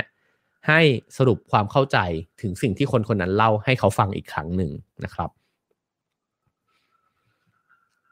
ข้อ2นะฮะอันนี้เป็นข้อดีประการที่ 2 ของการที่สรุปก็คือมันทำให้คนคนนั้นเนี่ยได้รวบรวมและใช้ประโยชน์นะฮะจากความทรงจำของตัวเอง แล้วก็คิดตามสถานการณ์ที่ตัวเองเล่าได้อีกครั้งหนึ่งอันนี้เป็นประโยชน์มหาศาลมากนะครับ เพราะว่าเรื่องราวที่เกิดขึ้นในชีวิตเราเนี่ยเต็มไปหมด แต่ทันทีที่มันมีคนคนหนึ่งเนี่ยเรียบเรียงความทรงจำนั้นให้เจ้าของความทรงจำฟังเนี่ย มันเหมือนคุณได้อ่านบทความดีๆ ชิ้นหนึ่งเลยนะครับ หรือคุณได้อ่านเรื่องสั้นดีๆ เรื่องหนึ่งซึ่งจริง ๆ เรื่องสั้นนั้นมันเป็นชีวิตเขาอะแต่พอมันกระจัดกระจายอะมันหาความหมายอะไรไม่ได้เลย แต่พอเรารวบรวมบางอย่างให้ได้เนี่ย เพื่อนเราอาจจะบอกเออว่ะโอ้ที่แท้ เรื่องราวนั้นเนี่ยมันสอนเราแบบนี้นี่เองว่ะ ซึ่งสิ่งนี้นะครับ มันจะทำให้อ่าผมว่าทุกหลาย ๆ คนจะมีคนคนนี้ในชีวิตแล้วเรารู้สึกว่าเราเราชอบคุยกับมันมากเลยเวลาคุยแล้วจะคิดอะไรออกนะฮะซึ่งคนคนนี้ก็ก็ผมว่าก็จะมีสกิลหนึ่งก็คือฟังแล้วก็จับใจความนะครับ แล้วก็จะเป็นคนที่มีเมตตากับเพื่อนด้วยนะครับ ซึ่งพอเขาเข้าใจความทรงจำของตัวเองเนี่ยในเรื่องราวที่เพื่อนสรุปให้นะครับ เขาจะเริ่มเห็นแง่มุมใหม่ของความทรงจำนั้น แล้วก็ความทรงจำแย่ๆหลายครั้งนะครับ เวลาที่เรามองมันใหม่ แล้วก็เข้าใจมันแล้วเนี่ย มันกลับกลายเป็นความทรงจำที่ดีได้ ผมว่าเราผ่านเรื่องราวแบบนี้มานับไม่ถ้วนนะครับ หลายครั้งต้องใช้เวลา แต่หลายครั้งเนี่ยเราก็ปิ้งขึ้นมาจากการคุยกับใครบางคน เรื่องอกหักเมื่อวันเมื่อเมื่อหลายปีที่แล้วมันกลายมาเป็นบทเรียนที่ดีนะครับ การถูกไล่ออกจากงาน ก็พอเวลาผ่านไป เอ้ยมันกลับกลายเป็นเรื่องที่ทำให้เราทำงานได้อย่างมีประสิทธิภาพมากขึ้น สิ่งเหล่านี้เนี่ยคือการใช้ประโยชน์จากความทรงจำนะครับ เพราะฉะนั้นเนี่ยเขาก็เลยบอกว่าถ้าเกิดเราไม่มีมนุษย์ที่รีเฟล็กความทรงจำของเราได้ดีเนี่ย มันอาจจะเน่าแล้วก็ฝังอยู่ในใจเราเนี่ย ไปเนิ่นนานเลยก็ได้ ตรงกันข้ามถ้ามีคนคนนั้น ความทรงจำมันจะกลายเป็นทองนะฮะมันจะกลายเป็นแบบว่าฐานหินก็ได้เป็นอะไรสักอย่างเป็นพลังงานที่เวลาเราหมกมันไว้นานๆใต้ดินแล้วแบบเฮ้ยมันกลับกลายเป็นความหมายใหม่อะไรบางอย่างนะครับ ฉะนั้นฟังก์ชันหนึ่งในการสนทนากันอย่างลึกซึ้งเนี่ยมันก็คือการที่เราพยายามสกัดเอาคุณค่าจากเรื่องราวในอดีตนะครับ ที่คนคนหนึ่งเนี่ยพยายามเผยให้เราเห็นเนี่ยออกมา เป็นอดีตที่มันมีความหมายนะครับ มันไม่ได้แปลว่ามันจะต้องดีหรือว่าเป็นบวกก็ได้นะครับ แต่พอมันมีความหมายแล้วมันจะมีคุณค่ากับชีวิตของเราเองนะฮะข้อ3นะครับก็คือทำให้อ่ามันอาจจะยากนะครับที่จะทำให้การโต้แย้งเนี่ยที่มันแบบไปขยี้เอาจุดอ่อนเนี่ยมันไม่เกิดขึ้นนะฮะเพราะว่าเวลาที่เราฟังบางอย่างเนี่ยเราก็อาจจะไปจุดประเด็นหรือเขี่ยแผลของคนอื่นเนี่ยขึ้นมาได้นะครับ ทีนี้เนี่ยออถ้าเกิดว่าเรารีเฟล็กเขาด้วยความที่บอกว่าที่คุณเล่ามาทั้งหมดเนี่ยผมเข้าใจแบบนี้เนี่ยมันถูกหรือเปล่า แล้วเขาพยักหน้าว่าใช่ใช่ผมผมจะให้คุณเข้าใจแบบนั้นแหละ เมื่อมันเข้าใจตรงกันแล้วนะครับ การที่เราจะเถียงเนี่ย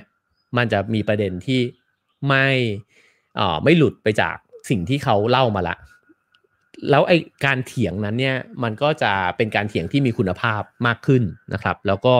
ทำให้การโต้แย้งนั้นเนี่ยมันทำให้เขาได้คิดต่อ ไม่ใช่ไปคิดวนกับเรื่องที่เล่ามานะครับ เพราะฉะนั้นไอไอจุดแรกเลยที่บอกว่ารีเฟล็กให้ให้เข้าใจตรงกันก่อนเนี่ยมันจึงสำคัญมาก ๆนะครับ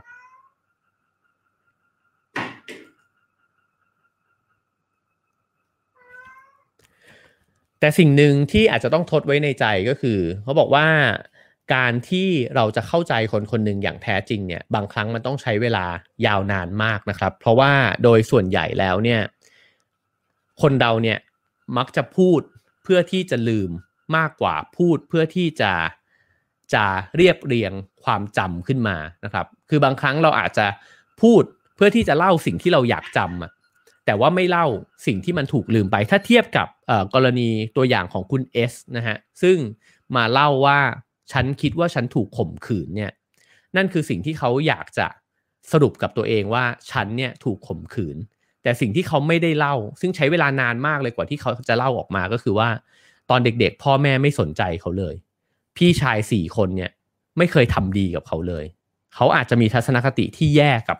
กับผู้ชายนะครับ ทำให้เติบโตขึ้นมาเนี่ยเวลาที่มีเพศสัมพันธ์กับผู้ชายเนี่ยเขามีความรู้สึกที่ไม่ดีทุกครั้งเลยนะครับ ซึ่งสิ่งนี้เนี่ยมันก็ลึกซึ้งและซับซ้อนมากนะครับ ก็คือว่าเราสังเกตเห็นตัวเราเองหรือเปล่าเวลาที่เราเล่าเนี่ยว่าเราพยายามจะจำบางอย่าง แล้วก็ลืมบางอย่างนะครับ แล้วในขณะที่เป็นผู้รับฟังเนี่ยเราก็อาจจะไม่ค่อยเห็นเหมือนกันนะครับ ว่าคนที่เล่าเนี่ยเล่าเรื่องของยอดภูเขาน้ำแข็งเท่านั้นเอง เนี่ยทะเลาะกับเมียอีกแล้วนะครับ ยอดภูเขาน้ำแข็งมากๆเนี่ยเบื่อแม่มากเลยแม่เนี่ยบนตลอดเวลา สิ่งเหล่านี้ยอดภูเขาน้ำแข็งทั้งนั้นนะหรือว่ากระทั่งหงุดหงิดเจ้านายที่มีบุคลิกบางลักษณะ ก็เป็นยอดภูเขาน้ำแข็งทั้งนั้นทำยังไงเราถึงจะเจาะลงไปถึงไอตัวตัวภูเขาน้ำแข็งที่มันอยู่ใต้น้ำเนี่ยลงไปได้นะครับ ซึ่งคำแนะนำของหนังสือเล่มนี้ก็คือว่าคุณก็ต้องเปิดพื้นที่แล้วก็ใช้เวลานะครับ แล้วก็ ทำให้เขารู้สึกไว้ใจนั่นแหละ ไอ้เจ้าภูเขาน้ำแข็งมันถึงจะเผยตัวออกมาให้เห็นนะครับ ทีนี้เนี่ยสิ่งที่มันเกิดขึ้นนะฮะเวลาที่เราฟังไปแล้ว แบบนี้ถ้าเราฟังได้ถูกวิธีนะครับ ตามที่เขาบอกเนี่ยเขาก็บอกว่าคุณจะพบว่ามันเกิดบทสนทนาที่น่าฟังเกิดขึ้นเนี่ยมากมายเต็มไปหมด มันเกิดเรื่องราวที่คุณเรียนรู้ได้เนี่ยมากมายเต็มไปหมด เกิดสิ่งที่คุณจะเซอร์ไพรส์เนี่ย ขึ้นมามากมายเต็มไปหมดเลยว่าทำไมชีวิตคนเรามันมันซับซ้อนขนาดนี้ แล้วมันเกิดขึ้นกับทุกคนที่เราคุยได้เลยนะครับเขาก็เลยบอกว่าถ้าเมื่อไหร่ก็ตามที่คุณเริ่มคุยกับใครสักคนแล้ว คุณรู้สึกว่าไอ้คนตรงหน้าเนี่ยมันน่าเบื่อมากๆเลยเนี่ย นั่นแปลว่าคุณเนี่ยยังเป็นคนฟังที่ไม่ดีพอ ผมว่ามุมนี้น่าสนใจนะครับ คือโยนความผิดใส่ตัวเองเลยนะฮะ ก็อันนี้ก็ลองไปลองไปดูกันได้สังเกตดูกันได้นะครับ ไม่แน่ใจว่ามันจะร้อยเปอร์เซ็นขนาดนั้น หรือเปล่านะครับ แต่ว่าก็ก็อ่าก็น่าน่าคิดเหมือนกันทีนี้เนี่ยมาเจาะดูถึงเรื่องของกลยุทธ์นะฮะในระหว่างการสนทนากัน ผมว่าอันนี้ก็ก็มีความน่าสนใจ เพราะมันมันฉายเห็นภาพในรายละเอียดมากเลยว่าเวลาคนเราคุยกันเนี่ยมันเกิดอะไรขึ้นบ้างนะครับ เขาบอกว่าไม่ใช่ว่าการฟังทุกอย่างเนี่ยมันช่วยให้เกิดการเปลี่ยนแปลงได้นะครับ เพราะว่ามันมีอำนาจเนี่ยอยู่ในการพูดคุยอยู่เสมอนะครับ คือการที่คู่สนทนาคนหนึ่งเนี่ยสมมติมีฝ่ายหนึ่งเนี่ยพยายามที่จะยืนยัน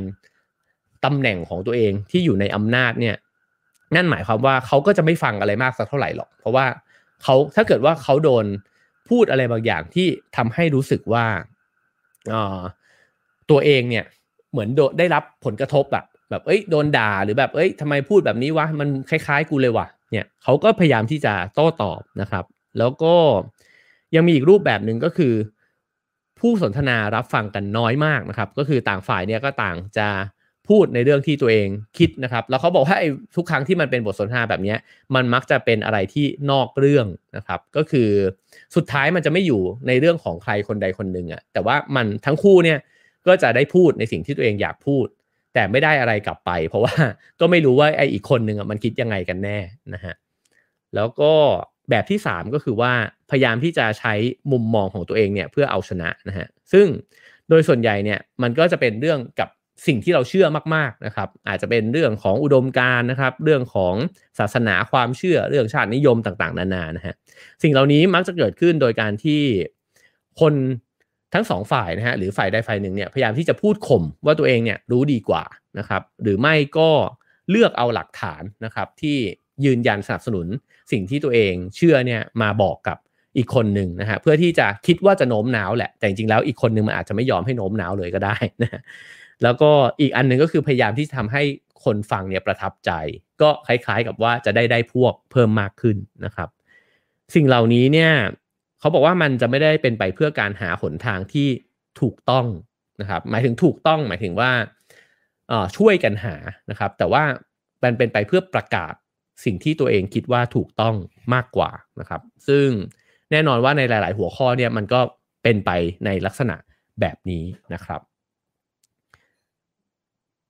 อ่าคราวนี้มาถึงช่วงท้ายๆนะครับของการที่จะสรุปนะครับ ก็คือเขาบอกว่าการทำงานของจิตใจของเราเนี่ยมันจะสมบูรณ์แบบเนี่ยก็เป็นผลจากความสามารถของเรานะครับ ที่จะใช้ปฏิกิริยาเนี่ยโต้ตอบจากคนอื่นนะฮะมาบำรุงตัวตน มาบำรุงแล้วก็รักษาตัวตนของเราเนี่ยที่สลับซับซ้อนให้มันทำงานต่อไปได้ว่าง่าย ๆ ก็คือว่า จิตจะปกติเนี่ยก็เมื่อเรารับเอาปฏิกิริยาของคนอื่นเนี่ยมาแก้ไข รือว่ามาเรียนรู้ปรับปรุงตัวเองนะครับเขาบอกว่าเราออกไปข้างนอกบ้านทุกวันเนี่ยก็เพื่อที่จะไปแจกจ่ายปัญหาสุขภาพจิตให้คนอื่นนะคือเราก็มีปัญหาสุขภาพจิตด้วยกันทุกคนนะครับ ป่วยไม่มากก็น้อยกันทุกคนนะครับ แล้วเราก็เอาพฤติกรรมแบบเนี้ยไอไอเบื้องลึกของเราปมที่มันคาใจอยู่ในตัวเราเนี่ยออกไปปะทะกับคนอื่นทุกวันแหละนะฮะทีนี้เนี่ยคนอื่นเขาก็จะโต้ตอบกลับมาด้วยพฤติกรรมบางอย่างชอบไม่ชอบนะฮะเออเป็นเพื่อนเลิกคบ นะครับ หรือว่าทำงานด้วยกันได้ดีทำงานด้วยกันและขัดแย้งต่างๆนานาเนี่ยสิ่งเหล่านี้มันก็คือปฏิกิริยาที่โต้ตอบจากคนอื่น แล้วเราก็เก็บมานะครับ เพื่อที่จะเอามาปรับหรือไม่ปรับ อันนี้แล้วแต่ละบางคนปรับบางคนไม่ปรับนะครับ ซึ่งบทสนทนามันก็เป็นแบบนี้เหมือนกันนะครับ ก็คือเวลาที่คนรีเฟล็กกลับมา คนคนหนึ่งเอามา เอามาทำความเข้าใจกับตัวเองมากน้อยแค่ไหนนะฮะ ซึ่งอันนี้เขาบอกว่ามันจึงเป็นความรับผิดชอบพื้นฐานของพ่อแม่เลย ที่จะสอนให้ลูกเนี่ยทำตัวให้สังคมยอมรับได้ ตรงนี้น่าสนใจมากเลยนะฮะเพราะเขาบอกว่าหากพฤติกรรมของคนคนหนึ่งเนี่ยเป็นไปในทางที่คนอื่นยอมรับได้เนี่ยเขาสิ่งที่เขาจะต้องทำก็เพียงแค่พาตัวเองเนี่ยไปเข้าสังคม แล้วผู้คนจะชี้แนะเขาเองว่าอะไรเนี่ยมันเป็นสิ่งที่เขาจะอยู่ร่วมในสังคมได้ แล้วอะไรมันจะเป็นสิ่งที่ทำให้คนไม่อยากรับเขาเข้าสังคมนะครับ ด้วยการที่สิ่งที่เขาทำขึ้นมาเนี่ย ผู้คนอาจจะโต้ตอบด้วยความรู้สึกเบื่อหน่าย หรือว่าผู้คนอาจจะโต้ตอบด้วยความรู้สึกว่าชื่นชมนะครับ สิ่งเหล่านี้เนี่ยมันจะค่อยๆ หล่อหลอมตัวคนคนหนึ่งขึ้นมา แล้วก็ทำให้เขาค่อยๆเห็นนะฮะว่าอ๋อเขาควรจะเป็นคนแบบไหนนะครับ แต่ทีนี้เนี่ยถ้าเกิดว่าคุณเป็นคนที่เข้าสังคมยาก บทเรียนจำนวนมากเหล่านี้จะหายไปเลยนะฮะซึ่งอาจจะต้องใช้วิธีอื่นในการที่จะทำความเข้าใจอดีตของตัวเอง เพื่อที่จะฟื้นฟูตัวเองกลับมาอีกครั้งหนึ่งนะครับ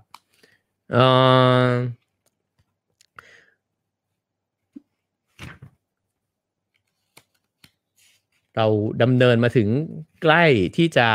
เข้าสู่บทสรุปกันแล้วนะครับ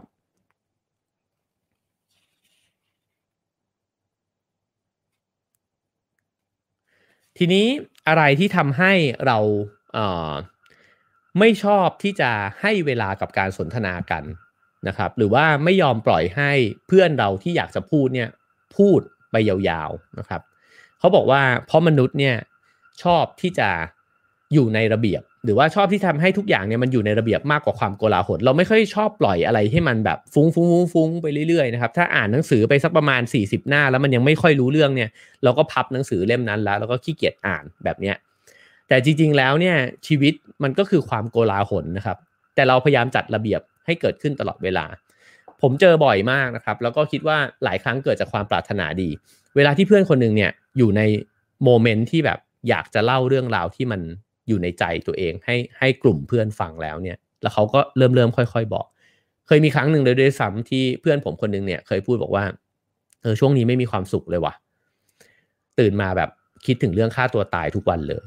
นะครับ ซึ่งจริงมันเป็นความรู้สึกที่ละเอียดอ่อนมาก ๆเลยนะครับ แต่เพื่อนผู้ปรารถนาดีบางคนเนี่ยก็จะพูดขึ้นมากลางวงเลยบอกว่าเฮ้ยมึงจะบ้าเหรอชีวิตมึงดีจะตาย ดูดิบ้านมึงก็สวยขนาดนี้รถมึงเนี่ยมีแต่คนเขาอยากได้กัน แล้วมันก็จะจบเลยนะครับ หลังจากนั้นบทสนทนาที่ลึกซึ้งเนี่ยจะไม่เกิดขึ้นอีกเลย ความโกลาหลที่จะเกิดขึ้นตามมาไม่เกิดขึ้นแล้วนะครับ แล้วก็จบแล้วก็เฮ้ยมาสนุกกันดีกว่า วันนี้เราสนุกกันนะครับเอ่อสิ่งเหล่านั้นเนี่ยก็คือการพยายามจัดระเบียบครับว่าเฮ้ยจริง ๆ แล้วชีวิตที่มันเป็นแบบเนี้ยมันไม่จำเป็นต้องทุกข์นี่หว่า คุณมองชีวิตคุณดีๆดิมันมันดีจะตายเนี่ยแล้วไอ้ความทุกข์นั้นก็ ก็จัดมันไปไว้ข้างนอก ไม่ต้องเอามันเข้ามาอยู่ในชีวิตนะครับออพอมันเกิดเหตุการณ์แบบนี้ขึ้นบ่อยๆ เนี่ย มันก็จะทำให้เราไม่ได้รับฟังไอ้เจ้าสิ่งนั้นจริง ๆสักทีนะครับ สิ่งที่มันอยู่ข้างในใจ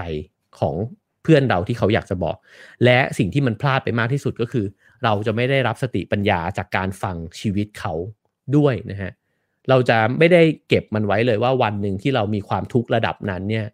เราจะได้นึกถึงเพื่อนคนคนนี้ว่าเฮ้ยมนุษย์มันก็มีช่วงเวลาที่จะต้องผ่านช่วงเวลาแบบนี้ไป เราจะไม่ได้สะสมความทรงจำแบบนี้ผ่านการรับรู้เรื่องราวของคนอื่นเลยนะครับ เพราะฉะนั้นเนี่ยจริง ๆ แล้วลองสังเกตชีวิตตัวเองก็ได้ครับ ถ้าเกิดว่าเราเป็นคนที่รับฟัง มีนิสัยของผู้ฟังที่ดีเนี่ย ผมเชื่อว่าเราจะเหมือนคนที่อ่านหนังสือหลาย ๆ เล่มนะครับ มีโมเดลของชีวิตเนี่ยหลาย ๆ แบบ มีหน้าตาของความทุกข์ หลาย ๆ แบบนะครับ เพราะว่าเราฟังคนอื่นมาเยอะ แล้วเราก็เห็นว่ามันไม่ซ้ำกันเลย เรื่องราวที่บางคนอาจจะคิดว่าเล็กน้อยมาก มันกระทบใจคนคนหนึ่งเนี่ยใหญ่โตมากๆนะครับ เราจะเริ่มให้เกียรติความทุกข์ของคนอื่นนะครับ แล้วก็ผมว่าสิ่งที่มันดีมากๆก็คือ เราก็จะเข้าใจความทุกข์ของตัวเราเอง แล้วก็อนุญาตให้ตัวเองเนี่ยได้แบบบ้าๆบอๆนะครับ ได้เอ่อ ได้ซึมเศร้าเนี่ยในบางวันนะฮะได้รู้สึกแบบเซ็งเบื่อหน่ายบ้างก็ได้ เพราะว่าเราเราคิดว่าเฮ้ยคนทั้งหลายที่เราเจอมาเขาก็มีภาวะแบบนี้ด้วยกันทั้งนั้นนี่หว่านะครับเราจะไม่ได้ปฏิเสธไอ้สิ่งนั้นเนี่ยออกไป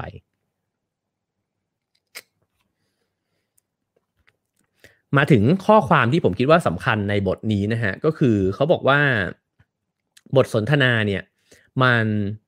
มันเกิดขึ้นนะครับ เพื่อที่จะตรวจสอบ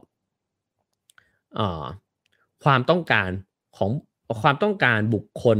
ประเภทที่ได้ตัดสินใจแล้วว่าสิ่งที่เราไม่รู้เป็นมิตรที่ดีกว่าสิ่งที่รู้แล้ว พูดง่ายๆก็คือว่าเราคุยกันเนี่ยด้วยพื้นฐานของความเข้าใจตรงกัน ว่าเราจะคุยกัน โดยที่อนุญาตให้สิ่งที่เราไม่รู้ว่ามันเกิดขึ้นเน่ยเพราะว่าไอตอนที่เราเริ่มต้นสมมติเราเริ่มต้นคุยกันตอนสองทุ่มใช่ไหมครับ เราไม่มีวันรู้เลยครับว่าสามทุ่มเนี่ยมันบทสนทนาจะนำเราไปสู่จุดไหนหรือว่าเรื่องอะไร แต่เราคุยกันเพื่อจุดนั้นแหละ เราไม่ได้คุยกันเพื่อที่จะบอกว่าเฮ้ยกูไม่รู้เรื่องนี้ว่ะ แต่แต่มึงรู้มึงช่วยบอกกูหน่อยว่าหนทางแห่งชีวิตที่ดีมันคืออะไรนะฮะซึ่งถ้ามันเป็นแบบนั้นเนี่ยไอ้เพื่อนคนนั้นเนี่ยก็จะเป็นผู้วิเศษนะครับที่สามารถที่จะมาบอกได้ว่าเฮ้ยกูรู้กูผ่านมาหมดแล้ว มันต้องเป็นแบบนี้นะครับ แต่เรานั่งอยู่ด้วยกันเนี่ยก็ในภาวะของการที่ กูก็ไม่รู้มึงก็ไม่รู้ แต่คุยกันไปเนี่ยเพื่อที่ไปเจอสิ่งที่เรายังไม่รู้นะครับ ซึ่งมันอาจจะออกมาระหว่างทางในการสนทนากัน แล้วผมว่าอันนี้ดีมากเลย ถ้าเราคุยกับเพื่อนสนิทสักคนด้วยความรู้สึกแบบเนี้ยว่า เอ้ย เรากำลังคุยกันอะไปสู่จุดที่เราไม่รู้ จริงๆมันเป็นไปได้ในหลายมิตินะฮะในเรื่องความรู้สึกก็เป็นแบบหนึ่ง ในเรื่องวิชาความรู้ในเรื่องเอ่อความคิดก็เป็นแบบหนึ่งเหมือนกันนะครับ คือเราอาจจะมีฐานความคิดแบบหนึ่งคู่สนทนาเรามีฐานความคิดแบบหนึ่งแต่ว่าเราคุยกันแบบ เพื่อที่จะไปหาจุดที่เราทั้งคู่ก็ไม่รู้อะนะฮะสิ่งเหล่านี้เนี่ยมันก็ทำให้การสนทนามันน่าสนใจขึ้นนะครับ สิ่งที่จอแดนบิลสันบอกก็คือบอกว่าสิ่งที่คุณรู้อยู่แล้วมันไม่มีวันเพียงพอนะครับ มันไม่มีทางเพียงพอหรอก คุณเนี่ยยังมีชีวิตต่อไป แล้วก็จะต้องเจอโรคร้ายนะครับ คุณจะต้องหลอกตัวเอง คุณจะต้องเป็นทุกข์คุณจะต้องทรยศนะฮะคุณจะต้องเจอความทรยศ เจอความคดโกง คุณต้องอกหักเจ็บปวด คุณต้องโดนไล่ออกคุณต้องมีอะไรสิ่งต่างๆ มากมายเหล่านี้เกิดขึ้นในชีวิตคุณ แล้วคุณเจอมาไม่ครบหรอกนะครับ ไม่ว่าจะยังไงก็ตามเนี่ย นอกจากคุณจะเป็นมนุษย์ผู้ perfect อะคุณก็รู้น้อยไปอยู่ดีนะครับ เมื่อวานนี้เนี่ยพี่เตาบรรยงพงษ์พานิชเนี่ยขึ้นมาแชร์ แล้วก็บอกว่าสิ่งที่มันสำคัญมากเลยในการที่เราต้องทดไว้ในใจคือ รู้ไว้เสมอว่าเราโง่นะฮะซึ่งผมว่าอันนี้คล้ายกันเลยนะครับ ก็คือ เรารู้น้อยไปเสมอนะครับ เพราะฉะนั้นเราจึงต้องคุยนะครับ แล้วเราจึงต้องฟัง แล้วเราเราจะได้สะสมสิ่งที่ประสบการณ์ชีวิตเรายังไม่เคยผ่านมา เราเนี่ยมีชีวิตเพียงแค่โมเดลเดียวเองครับของมนุษย์นะฮะเราอาจจะเติบโตมาในครอบครัวที่พ่อใจดี แม่ใจดี เราไม่เคยเจอแม่ใจดี พ่อใจร้ายมากๆ เราไม่เคยเจอไม่เคยเจอครอบครัวที่อาจจะไม่ได้มีพ่อแม่ คือมันมีโมเดลในชีวิตเนี่ยอีกหลายโมเดลมากเลยที่เรายังไม่รู้จักนะครับ การอกหักพูดถึงอกหักเราอาจจะบอกเฮ้ยกูเคยอกหักมาแล้ว อกหักมีดีเทลของมันเพียบเลยนะฮะมีเป็นร้อยเป็นพันแบบที่จะอกหักนะฮะเพราะฉะนั้นเนี่ยถ้าไม่ฟังเราก็จะเอาไอสิ่งที่เรานึกว่าเรารู้ไปยัดใส่ชีวิตคนอื่นใช่ไหมครับแต่ถ้าเราฟังเราจะได้รับบทเรียนจากชีวิตคนอื่นมาสะสมไว้ในตัวเรา แล้วเราไม่รู้หรอกครับว่าวันหนึ่งบทเรียนเนี้ย อาจจะมาเยียวยาเราหรือช่วยชีวิตเราได้ด้วยซ้ำนะครับ เพราะฉะนั้นการฟังคือการสะสมสติปัญญาจากความทรงจำของคนอื่น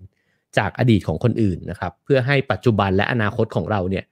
มันตกผลึกแล้วก็มีความหมายขึ้นมากกว่าเดิมนะครับ ฉะนั้นเนี่ยเขาก็เลยบอกว่าเราจำเป็นนะฮะที่จะต้องเคารพประสบการณ์ส่วนตัวของคู่สนทนา เพราะมันไม่เหมือนเรานะครับ แล้วก็พวกเขาเนี่ยเวลาเล่าให้เราฟังเนี่ย เขาอาจจะสรุปข้อสรุปที่ได้ตรึกตรองมาเป็นอย่างดีแล้ว นั่นคือข้อสรุปของเขานะครับ ผ่านชีวิตของเขา เราอาจจะไม่มีสิทธิ์ตัดสินนะครับว่าคุณเข้าใจชีวิตตัวเองผิดนะฮะเราก็ได้แต่นั่งฟัง แล้วก็พยายามทำความเข้าใจสิ่งที่เขาเนี่ยเล่าให้เราฟังนะครับเขาบอกว่าถ้าหากคุณตรึกตรองไปด้วยระหว่างที่สนทนากันเนี่ย แล้วคุณรับฟังอย่างแท้จริง คุณจะ คุณอาจจะได้พูดสิ่งใหม่ ๆ เนี่ยที่มันไม่เคยมีมาก่อนเนี่ยหลุดออกขึ้นมาในระหว่างสนทนา และสิ่งนั้นเนี่ยมันอาจจะผุดขึ้นมาจากส่วนลึกในใจของเราเอง เวลาที่เราฟังเรื่องของคนอื่น เราไตร่ตรองเรื่องตัวเองไปด้วยเสมอ แล้วบ่อยครั้งครับที่เราอยู่ๆก็ปิ๊งบางอย่าง แล้วก็พูดออกมา โดยที่ไม่รู้ตัวด้วยซ้ำว่า เออว่าคิดออกแล้วว่า เรื่องนี้คิดมาตั้งนานแล้วกับตัวเองนะครับ แต่มันได้ปัญญานั้นเนี่ยเกิดขึ้นมาจากการฟังชีวิตคนอื่นนะครับ เพราะฉะนั้นเวลาที่รับฟังคนอื่นในระหว่างการสนทนาเช่นนี้เนี่ยจริง ๆ แล้วมันก็เหมือนเรากำลังนั่งฟังตัวเองไปพร้อม ๆ กันด้วยนะครับ แล้วอาจจะลองสังเกตดูก็ได้ครับว่า ระหว่างที่สนทนากัน มันมีอะไรใหม่ ๆ เกิดขึ้นในตัวเราบ้าง ซึ่งมันมักจะมีนะครับ ถ้าเราสนทนากันอย่างลึกซึ้งจริง ๆ นะครับ เขาบอกว่าในวงสนทนาแบบนั้นเนี่ยคุณจะอนุญาตนะครับให้ข้อมูลใหม่ ให้ความรู้ใหม่เนี่ยมันแทรกเข้ามาอยู่ในตัวเรา มันอาจจะสั่นคลอนความมั่นคงเดิมของเรานะครับ มันอาจจะไม่เหมือนสิ่งที่เรายึดถือแล้วเชื่อมาตลอด แต่ว่าพอมันสั่นคลอนไปแล้วเนี่ย มันจะก่อร่างเป็นโครงสร้างความคิดใหม่ขึ้นมานะครับ แล้วก็สุดท้ายเนี่ยเราก็จะค่อยๆเข้าใจอะไรบางอย่าง ในแง่มุมใหม่ แล้วก็ดำเนินชีวิตเนี่ยไปด้วยความเข้าใจใหม่นะครับ จากเรื่องราวของของคนที่เราได้ฟัง เขาบอกว่าบทสนทนาเช่นนี้เนี่ยมันนำพาเราไปสู่สถานที่เดียวกัน กับที่บทเพลงที่งดงามพาเราไป โอ้นี้น่าสนใจมากนะครับ บทสนทนาที่ดี มีความงดงามไม่ต่างกับบทเพลงดีๆ เพลงหนึ่งเลยนะครับ เราเพียงแค่ปล่อยให้มันเกิดขึ้นแล้วก็แล้วก็ไร่รำไปนะครับไร่รำทางความคิดเนี่ยไปในบทสนทนาเช่นนั้นนะครับ แล้วก็รอดูว่ามันจะพาเราไปสู่จุดไหน โดยที่ไม่จำเป็นจะต้องจัดระเบียบมัน ไม่จำเป็นต้องโหยหาข้อสรุปนะครับ แต่ว่าไหลไปกับมัน แล้วก็เราจะได้เห็นว่าในช่วงเวลาแบบนั้นเนี่ยหน้ากากที่มันมีอยู่นะครับ ในที่เราเคยใส่เข้าหากันน่ะหน้ากากที่เราอยากจะดูดี ที่เราอยากจะเป็นคนที่ไม่อ่อนแอนะครับ เป็นคนที่ฉลาดแล้วก็ไม่เศร้า ไม่ผิดหวัง มันค่อยๆ ถูกกระเทาะออกนะครับ เวลาที่เราเล่าอะไรบางอย่างให้คนคนหนึ่งฟังอย่างแท้จริง เวลาที่เขาเล่าแล้วเราฟังอย่างแท้จริง พอหน้ากากนั้นมันหลุดออกแล้วเนี่ย เราก็ใกล้ชิดกันมากขึ้นนะครับ แล้วผมว่าเราเอาความเป็นมนุษย์มาเจอกันมากขึ้นน่ะเราไม่ได้เอาความเป็นกูรูผู้รู้ผู้ผ่านประสบการณ์สูงมานะครับ แล้วก็พอเป็นแบบนั้นแล้วเนี่ยเราจะเข้าสู่สภาวะที่ได้ใช้ความทรงจำมาเรียนรู้ เพื่อที่จะมีอนาคตที่ดีกว่าเดิมนะครับ ตอนจบเนี่ย จอแดนปีเตอร์สันเขาเล่าถึงนักบวชหญิงคนหนึ่งนะฮะแห่งวิหารพยากรวิหารพยากรเดลฟีนะฮะที่กรีกโบราณเนี่ยซึ่งกล่าวชมโซเครติสนะครับว่าโซเครติสเนี่ยเป็นคนที่แสวงหาความจริงอยู่เสมอ แล้วก็เธอนักบวชหญิงคนนี้ยกย่องให้เขาเป็นผู้ที่มีชีวิตอยู่ที่ฉลาดที่สุดนะครับ สิ่งที่ทำให้เขาเป็นแบบนั้นก็เพราะว่า เขารู้ว่าสิ่งที่เขารู้เนี่ยมันไม่มีความหมาย หมายความว่าสิ่งที่รู้อยู่อะ มันไม่ได้มีความหมายมากมากมายอะไร โซเครติสก็เลยถามอยู่เรื่อยๆนะครับ พยายามถามเพื่อตรวจสอบความคิดของคนอื่น แล้วก็ตรวจสอบความคิดของตัวเองเนี่ยไปพร้อม ๆ กันนะครับ แล้วก็เขาก็สรุปว่าจงคิดอยู่เสมอว่าบุคคลที่กำลังเรากำลังรับฟังอยู่หรือว่าอยู่ตรงหน้าเราเนี่ยเขาอาจจะรู้บางสิ่งที่เราไม่รู้นะครับ ในความหมายก็คือว่าชีวิตเขามันไม่เหมือนชีวิตเรา ฉะนั้นเนี่ย เขาผ่านสิ่งต่างๆ มาไม่เหมือนกันนะครับ เขาเข้าใจชีวิตในอีกแง่มุมหนึ่งเลย และถ้าเราอยากเข้าใจชีวิตมากขึ้นกว่าชีวิตแคบๆของตัวเอง สิ่งที่เราทำได้ก็คือ